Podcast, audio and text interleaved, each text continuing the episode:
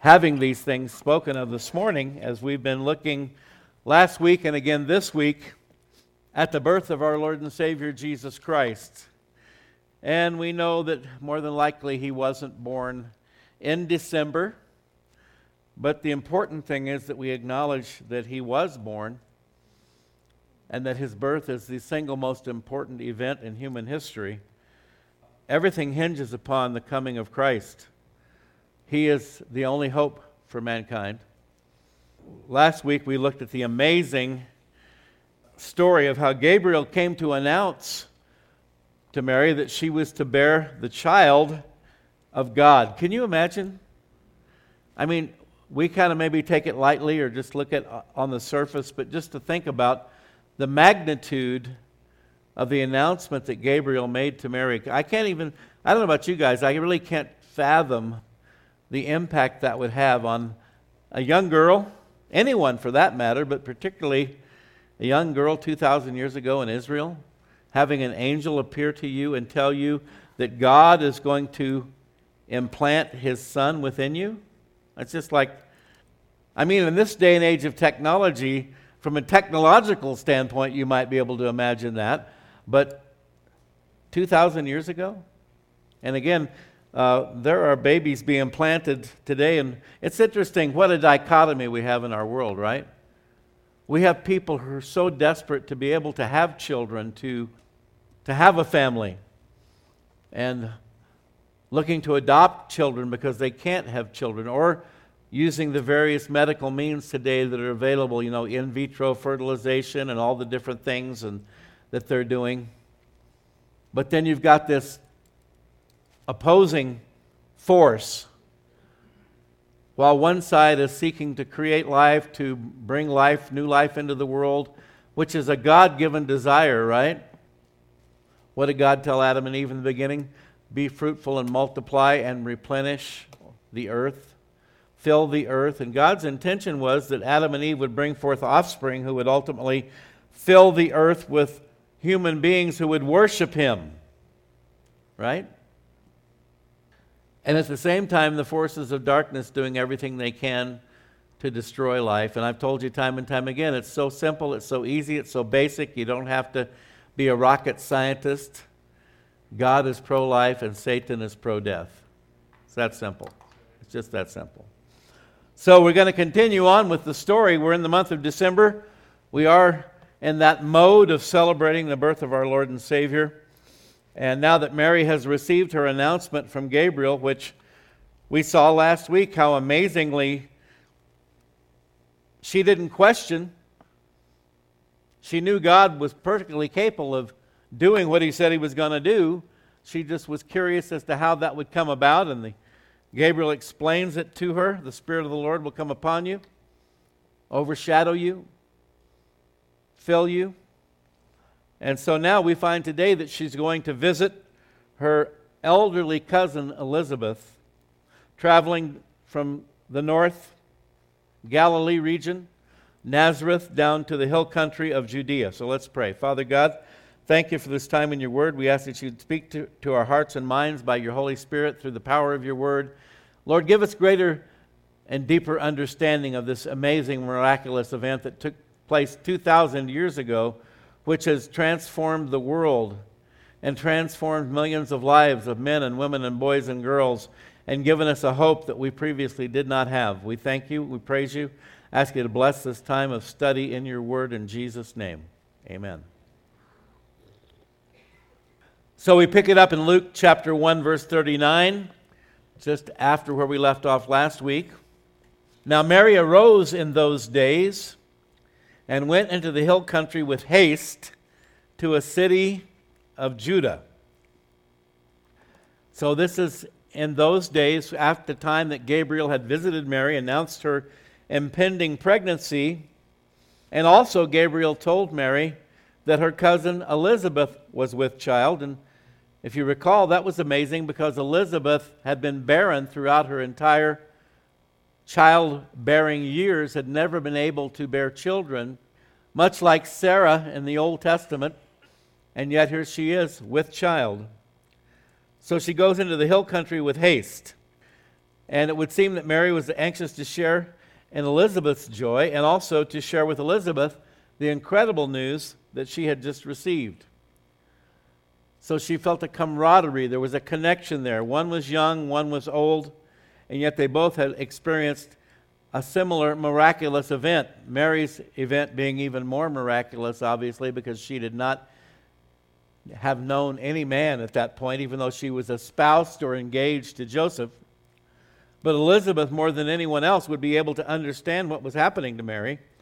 And you can imagine Mary was probably also anxious to get a little break from Nazareth because she would have to be explaining to everyone how she was pregnant without having consummated her marriage. So, to a city of Judah, or in the hill country of Judah, this is quite a journey. And at this time in Israel, there were, there were highwaymen or bandits on the road. Uh, remember the story of the Good Samaritan? How he was assaulted. So that was not uncommon. And there were wild animals roaming around. So for young Mary, this was a brave journey to embark upon, but there's a good possibility that she was able to join up with a caravan. It was very common, people traveling in groups. You know, there's safety in numbers, so to speak. But traveling southward to the hill country of Judah, and perhaps she was part of a caravan. It was hard to imagine her family would allow her to travel all that way by herself. Nonetheless, it was a bold move to make. And I think it gives us insight into the faith and confidence that she had in God. This journey would have taken about three to five days, depending on the exact location of Zechariah and Elizabeth's home. And so, verse 40, she enters the house of Zechariah and greeted Elizabeth. Probably, you know, shalom, peace, grace and peace be unto you. She greets Elizabeth, and it happened, verse 41, when Elizabeth heard the greeting of Mary. I love this part. Again, ties right in with our theme today that the babe leaped in her womb and Elizabeth was filled with the Holy Spirit. One of the things that is definitely left out of the, the narrative, the discussion, uh, is the fact that bearing children, the bringing forth of new life, that miraculous mystery of how God has created us with the ability to do that, is not purely physical and biological, it is spiritual. We're told in the Bible we're created in the image of God. The Bible tells us God is a spirit, and those who worship him must worship him in spirit and in truth. Therefore, every human being, when they're created in the womb, there is a spiritual element, a spiritual aspect. It is the spiritual part of who we are that will go on for eternity, either in eternal life in Christ or eternal death apart from Christ. You don't hear anybody on the left, anybody on the pro abortion side ever discuss the spiritual aspect, but the fact of the matter is, it is very spiritual. And we see that reaction here with Elizabeth and Mary. The baby leaped in her womb. The angel had predicted to Zechariah that his baby would be filled with the Holy Spirit even from the womb. And so here's John in the womb already practicing for his future ministry. Leaping in the womb. Luke 117, he will also go before him. Gabriel to Zechariah, he, John the Baptist, will also go before him, Jesus, in the spirit and power of Elijah, to turn the hearts of the fathers to the children and the disobedient to the wisdom of the just to make ready a people prepared for the Lord. And notice the, this interaction going on with Mary and Elizabeth and the baby in the womb. Elizabeth was filled with the Holy Spirit. This was more than an emotional meeting between two pregnant women who were related. It was truly a spiritual moment, and God was present with them. Verse 42 Then she spoke out with a loud voice and said, this is Elizabeth speaking. Blessed are you among women, she says to Mary, and blessed is the fruit of your womb. Keep in mind, Elizabeth is filled with the Holy Spirit and she's about to utter a prophetic word. Blessed are you among women. Of course, we know that that's part of a common Catholic refrain, but we find in Luke 128, having come in, the angel Gabriel said to her, Mary, rejoice, highly favored one. The Lord is with you. Blessed are you among women. Blessed is the fruit of your womb. Blessed is the child you will bear. One translation reads. Now, Gabriel had told Mary about Elizabeth being with child, but he had not told Elizabeth about Mary. How did Elizabeth know? The Holy Spirit. She was filled with the Holy Spirit, and she utters forth this prophetic word before Mary had even told her. Verse 43. Again, Elizabeth speaking, Why is this granted to me that the mother of my Lord should come to me? So we see a similar characteristic here between the young Mary and the old Elizabeth, both incredibly devout, pious, humble women of God. So even though culturally Mary would be far subservient to Elizabeth, because of her age, Elizabeth says, Why is it granted to me to have the mother of my Lord? So not only does Elizabeth understand in the spirit that Mary is with child, she recognizes, she says, My Lord, my master. That's what Lord means, master. My master, my Messiah. Not only did Elizabeth know that Mary was going to have a baby, she knew that Mary's baby was to be the Son of God. Receiving revelation from the Holy Spirit. She says, Indeed, as soon as the voice of your greeting sounded in my ears, the babe leaped in my womb for joy. And, folks, this is just one more reason why the issue of whether or not unborn babies are more than fetal material should be settled once and for all. Let's go to Isaiah 49:1 from the Revised Standard Version. Listen to me, O coastlands. Pay attention, you peoples from far away. The Lord called me before I was born. While I was in my mother's womb, He named me. Now, how could God know you in the womb unless you're already a real person? Right? Luke 144 also tells us that unborn children are affected by the activities, voices, and sounds around them. We see this reaction from the baby John the Baptist in Elizabeth's womb. As soon as the voice of your greeting sounded in my ears, the baby in me leapt for joy, leaped for joy. So, information, and even people who are not believers will acknowledge this particularly those within the medical scientific community. Information, positive or negative, is already being programmed into our children before they're even born.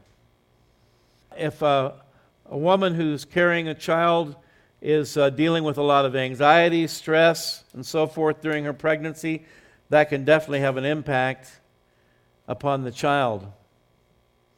You know, some people will play music to their kids classical music, peaceful music, Maybe some people play hard rock. That may not be a good idea. Maybe that's how Ozzy Osbourne became Ozzy Osbourne. I don't know.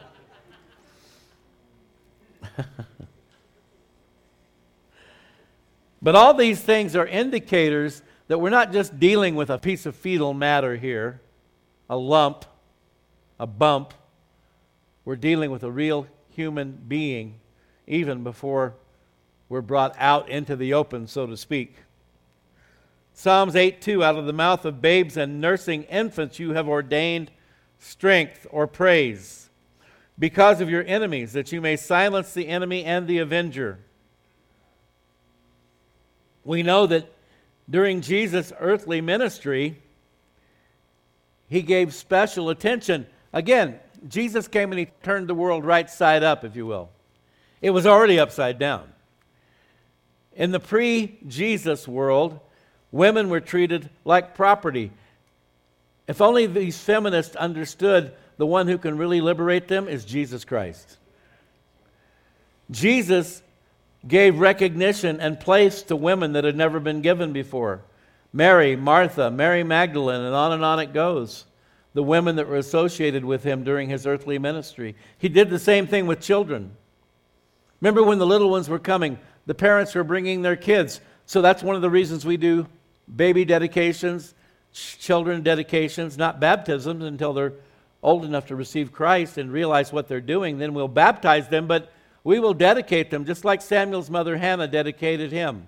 Just like Jesus laid his hands on the little ones and prayed for them. The disciples said, Get those little brats out of here. Jesus is busy.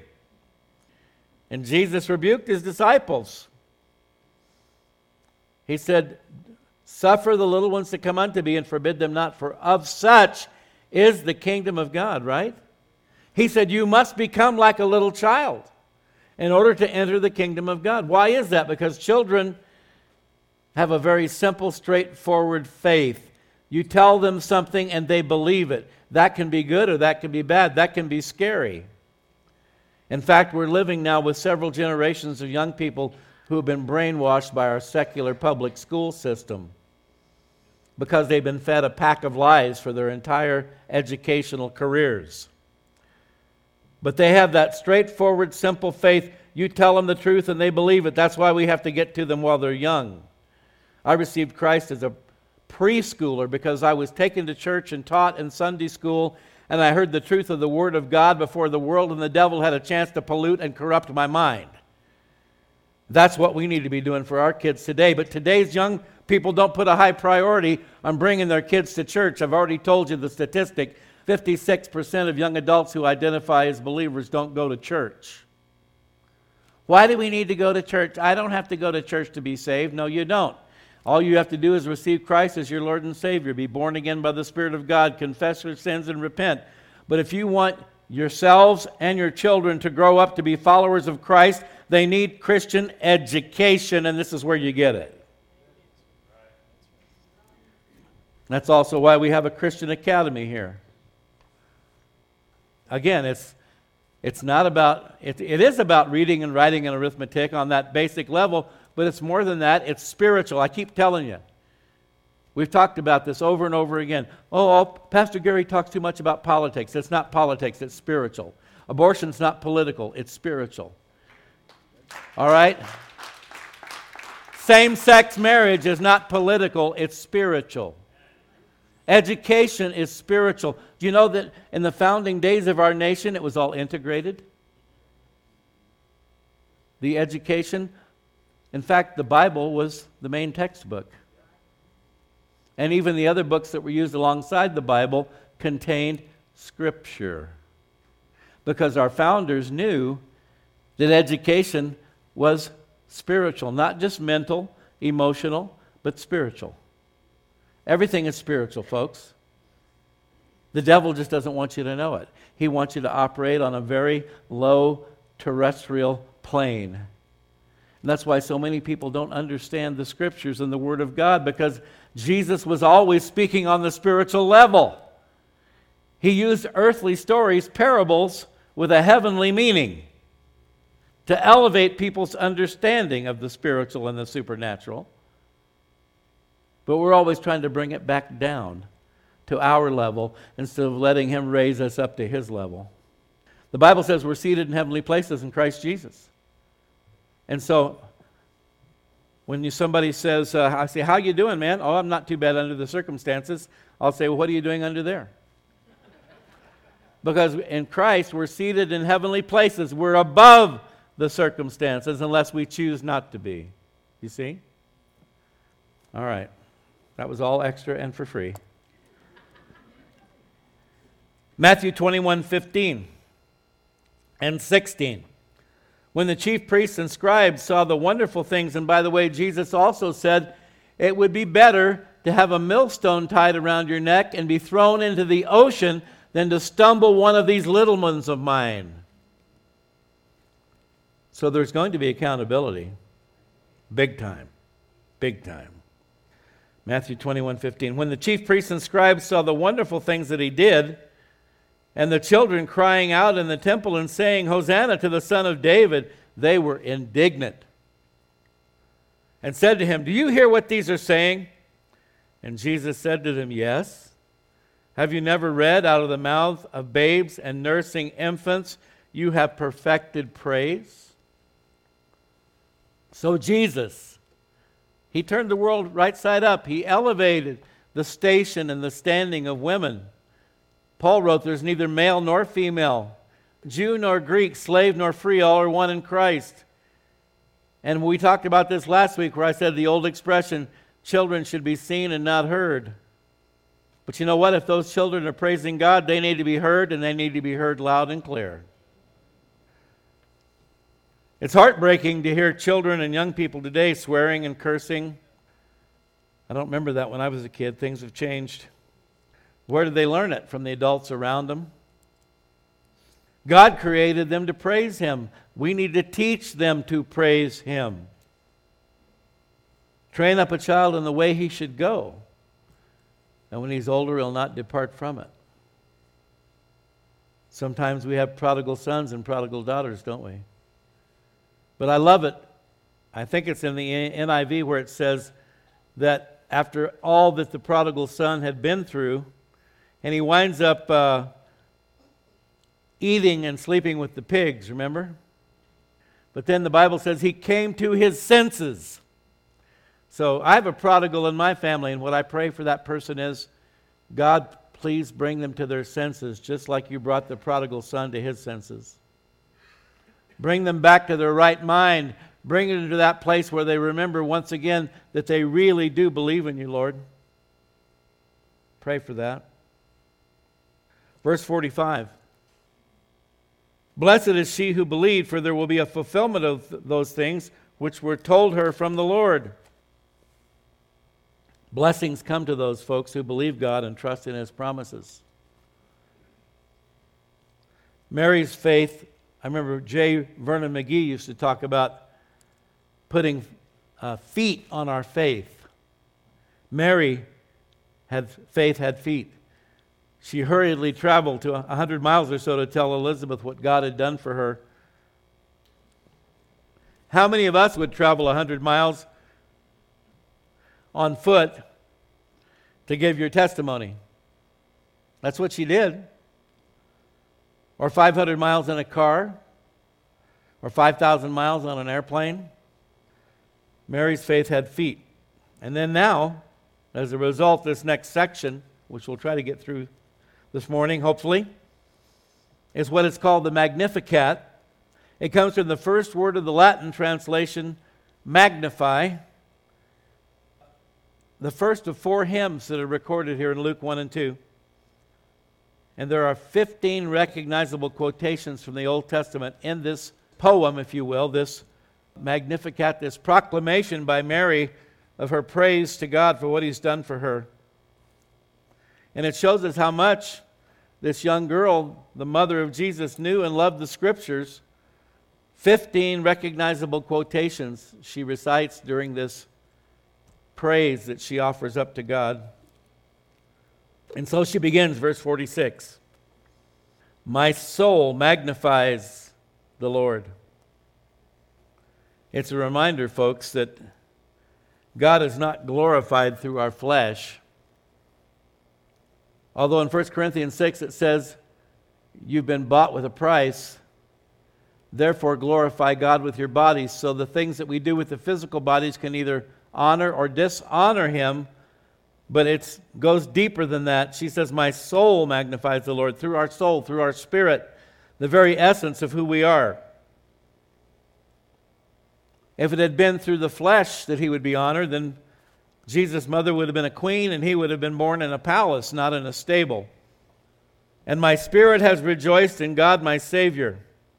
Mary acknowledges God as her Savior, like Father Abraham. Salvation by grace through faith is not just a New Testament concept. Romans 4 3, what does the scripture say? Abraham believed God, and it was accounted to him for righteousness. Genesis 15 6, he, Abraham, believed in the Lord, and he accounted it to him for righteousness. The truth uh, of the matter is that salvation has always been by grace through faith, even under the old covenant. Verse 48 For he has regarded the lowly state of his maidservant. For behold, henceforth all generations will call me blessed. The lowly state of his maidservants, a poor teenage girl. We talked about the fact that Nazareth was just a small, unknown town, not even mentioned in the Old Testament. The people from that hill country of Galilee were considered like hillbillies. When they went south with Jesus to Jerusalem, they were mocked for their accent. A society that gave no credence to children or to women and no respect to the poor, she was the lowliest of the low. Makes sense that God would choose her, doesn't it? Paul talks about the fact that God uses the foolish things of this world to confound the wise. You got to love it. You've got to love it. Psalms 18:27 You will save the humble people but will bring down haughty looks. Psalms 147 6 The Lord lives up, lifts up the humble, he casts the wicked down to the ground. Now, maybe that doesn't happen when we'd like it to. We'd like to see the haughty brought down right away, wouldn't we? We'd like to see the wicked brought down to the ground, but it's all according to God's plan, God's purpose, God's timing, and knowing the fate that awaits those people rather than hoping they get brought down sooner rather than later, we should be praying for their salvation and their conversion. Because we wouldn't want to go where they're going to go, would we? That's one of the reasons we came to Christ. I mean, we love him because he first loved us, but let's be honest. I was highly motivated by not wanting to go to hell. How about you? And there's nothing wrong with that because God did not create hell for human beings. He created it for the devil and his angels. But unfortunately, those who reject Christ will be there as well. Psalms 149 4 For the Lord takes pleasure in his people, he will beautify the humble with salvation. Wow, wish more people could understand that because people are consumed with physical beauty today, aren't they? And you see more and more of these older people, and you go, wait a minute, they look the same way they did 20 years ago. What's going on here? It's called one of the above plastic surgery or airbrush, Photoshop, right? But if only human beings could understand that it's salvation that makes one beautiful. How many times have you been in some public place and you meet someone and they just kind of glow? Just this warm glow, this beauty, this peace. It has nothing to do with their physical features. This happened to us recently when I took uh, some other folks that were here for ministry out to eat, and the lady was just so bubbling over with the joy of the Lord and so forth. And she hadn't said anything about God, but at, towards the end of the meal, I said, are you a, a believer? Are you a Christian? She said, Yes, I am. And I said, I could tell. It was written all over you. That's that beauty of salvation right there. Peter talks about that in 1 Peter chapter 3 too, with regard to Sarah and Abraham. Henceforth, all generations will call me blessed. Mary recognized that the child that she was bearing, the child growing inside of her, rather than being an extinction level event, it would be an anti extinction level event. It would prevent the extinction and termination of the human race. Every generation from then on would be impacted by the life, death, and resurrection of her son. Verse 49 For he who is mighty has done great things for me, and holy is his name. He who is mighty, God, the all-powerful one who protects and fights for his children. Luke 149, the mighty one in the NIV, the mighty one has done great things for me. Holy is his name. Zephaniah 3:17. I love this verse. We used to sing this as a chorus. Calvary Chapel, Costa Mesa, back in the old days. The Lord your God is in your midst. The mighty one will save. He will rejoice over you with gladness. He will quiet you with his love. He will rejoice over you with singing. Well, that's amazing, isn't it? We sing to him, but he sings over us. He will rejoice over you with gladness. The mighty one. Holy is his name. God is unique and set apart from all other beings in that he alone is holy. Revelation 15:4 Who shall not fear you, O Lord, and glorify your name? For you alone are holy. For all nations shall come and worship before you, for your judgments have been manifested. He graciously, lovingly imparts to us his holiness. We can only be holy because he, the Holy One, lives inside of us. I commented on this many years ago in one of my messages. I said, None of us are holy. There is none righteous, no, not one. Only God is holy. And I got kind of rebuked by an older lady in the church. Said, We're all holy. I think it was more about semantics than anything else. But it says right here, You alone are holy. Only God is holy. Only God is perfect. Holy is his name. Hallowed be thy name. Psalm 99 3 Let them praise your great, awesome name. Tag, He is holy. Again, we are only holy inasmuch as we become participants in His holiness. Verse 50 His mercy is on those who fear Him from generation to generation. This is all part of Mary's praise, her Magnificat. His mercy is on those who fear him from generation to generation. It's that Old Testament concept, the Hebrew word hesed, we talked about recently. God's loyal, gracious, faithful love, His mercy, not getting what we deserve, is on those who fear Him. So, God's mercy, we talked about this last week with the guardian angels.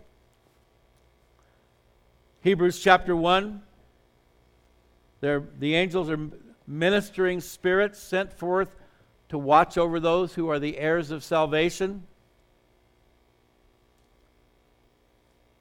So, if God foreknew before the foundations of the world that you would be one of those who would accept Him, who would choose Him, who would receive Him, then He dispatched guardian angels to protect you because the devil would love to take you out before you have the chance to get saved. That's why so many of us experienced multiple near death experiences before coming to Christ. The devil was trying to take you out before you could fulfill your destiny in Christ. But then I also put forth the uh, prospect that if God also knew, and He did, is there anything God doesn't know? No. He knew before the foundations of the world those who would reject Him, who would never accept him, who would never receive him. Not because he didn't want them to, he's not willing that any should perish, but that all should come to repentance. But since he knows all things, he knows that some will not. And so my uh, proposal was that he probably would not dispatch a guardian angel to someone that he knows is never going to accept him. Why waste your resources, right? And yet, there have been many times down through history where someone who is not one of God's chosen, and by the way, I've told you this many times, Pastor Chuck said, How do you find out if you're chosen? Choose Christ and find out. You'll find out you are. It gets to be a bit of a sticky wicket for our finite human brains, does it not? where God's sovereignty meets the free will of man, where they intersect. Because that's one of the things that makes us like God, created in His image. He gave us a free will to choose or not to choose. My point being this.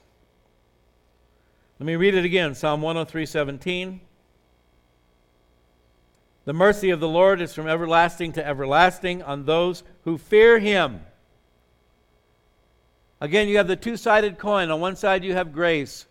Grace is God's unmerited favor, just like Mary received. O highly favored one. God's grace is his unmerited favor.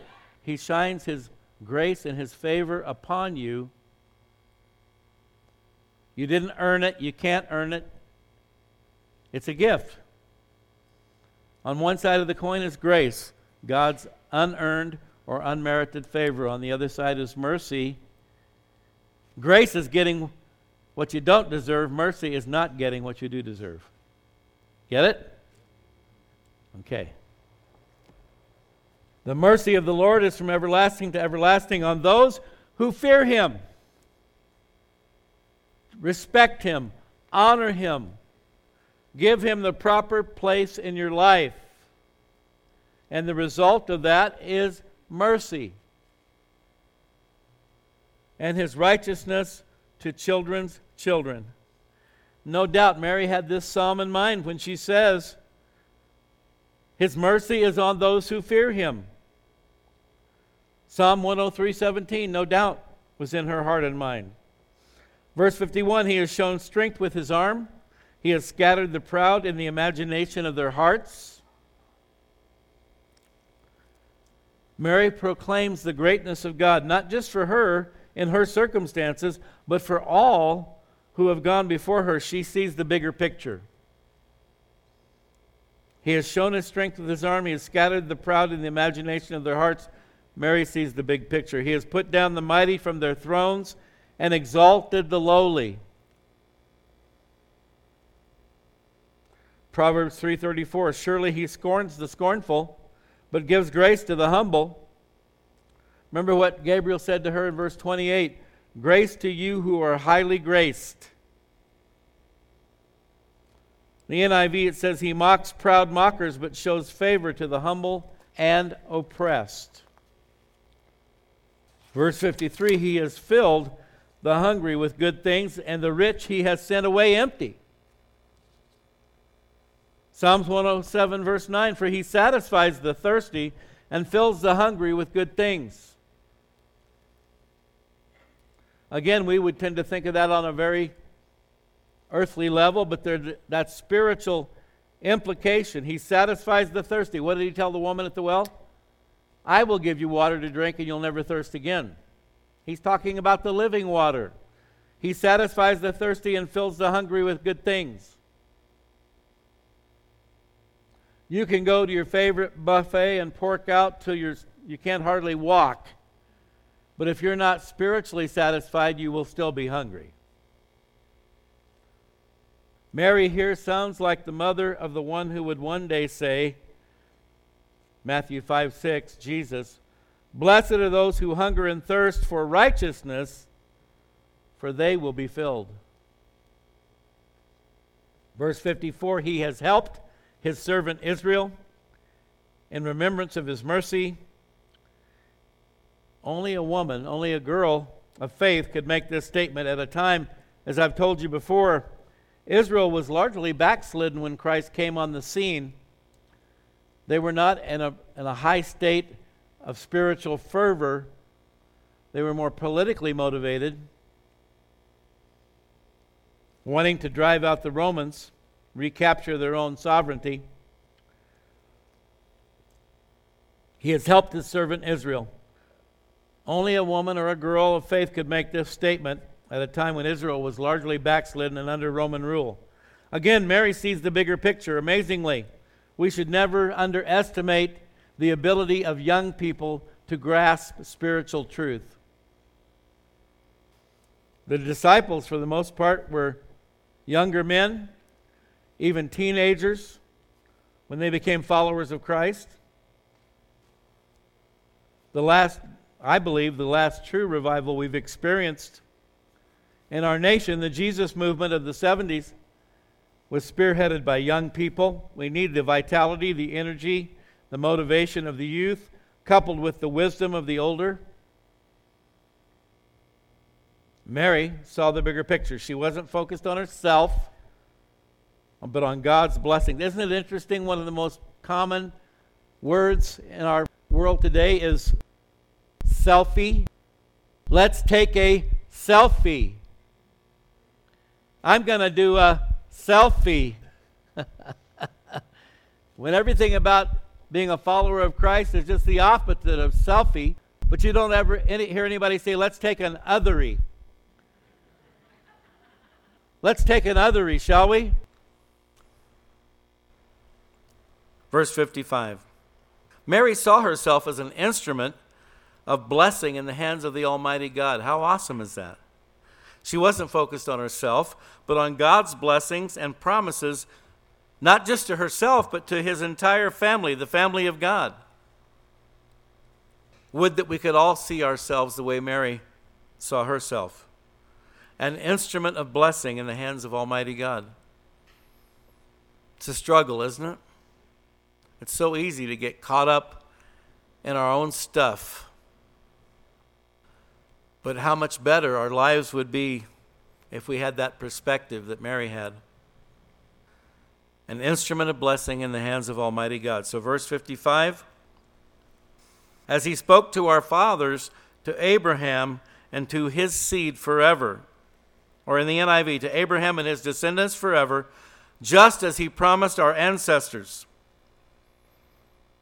Mary knew God as the keeper of the promise, the one true promise keeper, you might say, as he spoke to or promised our fathers, our ancestors, to Abraham and his seed forever.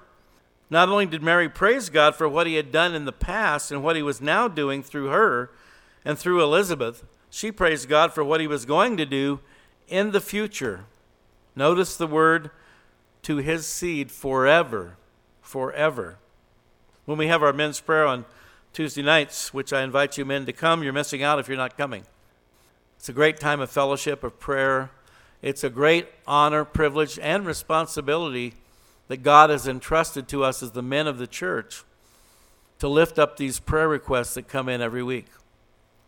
And we'd love to have more of you guys to come out and join us on Tuesday nights.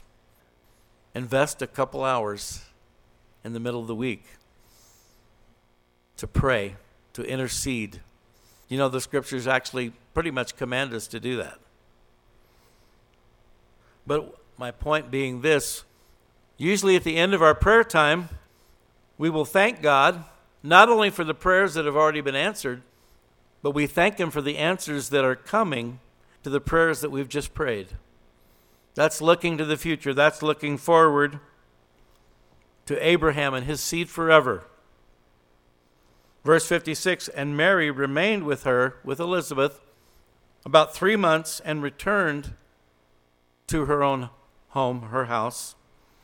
So Mary stayed with Elizabeth throughout the duration of Elizabeth's pregnancy because Elizabeth was already six months pregnant when Mary came to visit her. It's possible that Mary was even there for the birth of John, who would become known as John the Baptist.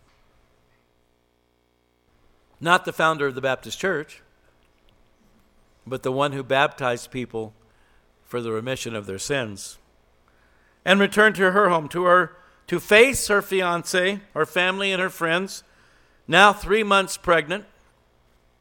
John the Baptist was six months older than his cousin, Jesus. And even though Paul would not write these words for another 60 years or so, I'm sure they were in Mary's heart even now. Philippians 4:13. Mary needed to hang on to this truth for what lie ahead. And this is my life verse. I don't know if you guys have a life verse, and I, I don't even know where I got the idea of a life verse. It's just years ago, God implanted this verse in my heart and mind, and I began to identify with it as my life verse. I'm sure Mary had these thoughts in her heart and mind as well. I can do all things through Christ who strengthens me. The words of Paul, but they can be your words and my words as well. Let's stand. As we go to the Lord in prayer, if you have a prayer request, would you please raise your hand so we can pray for you this morning? Many, many, many across this room. That's good because God loves to hear from his people. He loves to give the Holy Spirit to those who ask him, Jesus said. And anytime we're engaging in prayer requests, that definitely involves the Holy Spirit. So, Father, Right now, in Jesus' name, I want to lift up to you each and every one of these folks who's raised their hand this morning. There's a whole bunch of them. And the awesome thing is, you know each and every one of them inside and out. Lord, you know us better than we know ourselves. You know what's in our hearts, you know what's on our minds. And yet, at the same time, you encourage us to bring those requests to you. We know that there are times you even answer our thoughts, but we want to honor you. We talked about fearing you, respecting you, giving you the proper place in our lives. And so, Father, we honor you by bringing to you those prayer requests now. Father, first of all, for physical health and strength. Lord, whatever the illness is, Lord, whatever is represented here today by the hands that have gone up, whether it's the person raising their hand or someone that they're interceding for. Father, whether it would be for allergies or a sinus infection, flu, cold, COVID 19, Lord, whatever it might be, cancer, leukemia, lung disease, Lord, there's so many afflictions because these vehicles that we are traveling around in, these human bodies, they are cursed. We live in a world cursed by sin. Our bodies are part of that curse. They do get sick, they do deteriorate, and ultimately we will shed these bodies, these earthly vehicles, for a newer, better, eternal heavenly body. But in the meantime, we pray for healing. Lord, we thank you that you are faithful, you are loving, you are gracious, you are merciful. You do hear the prayers of your people. And although we do not know your perfect will in every situation, we do humbly lift up the requests for healing today, physical healing from physical afflictions. Lord, we also lift up the need for healing for emotional, mental issues can be just as devastating, if not more so. We pray for a sound mind for those who are struggling in that area, for deliverance, for relief from anxiety, depression, fear, worry, doubt, unbelief, bitterness, resentment, jealousy. Lord, all these horrible feelings and emotions that can damage us and debilitate us, we pray that you would forgive us for having those thoughts and feelings, and we ask you to deliver us. You said you came to set the captives free, Father. There are some here today that may be captive to these thoughts, these feelings, these emotions. We pray for deliverance in the name of Jesus. Thank you, Lord. We pray for healing of relationships, marriages, friendships, family members that have been damaged, maybe because we did something, maybe not.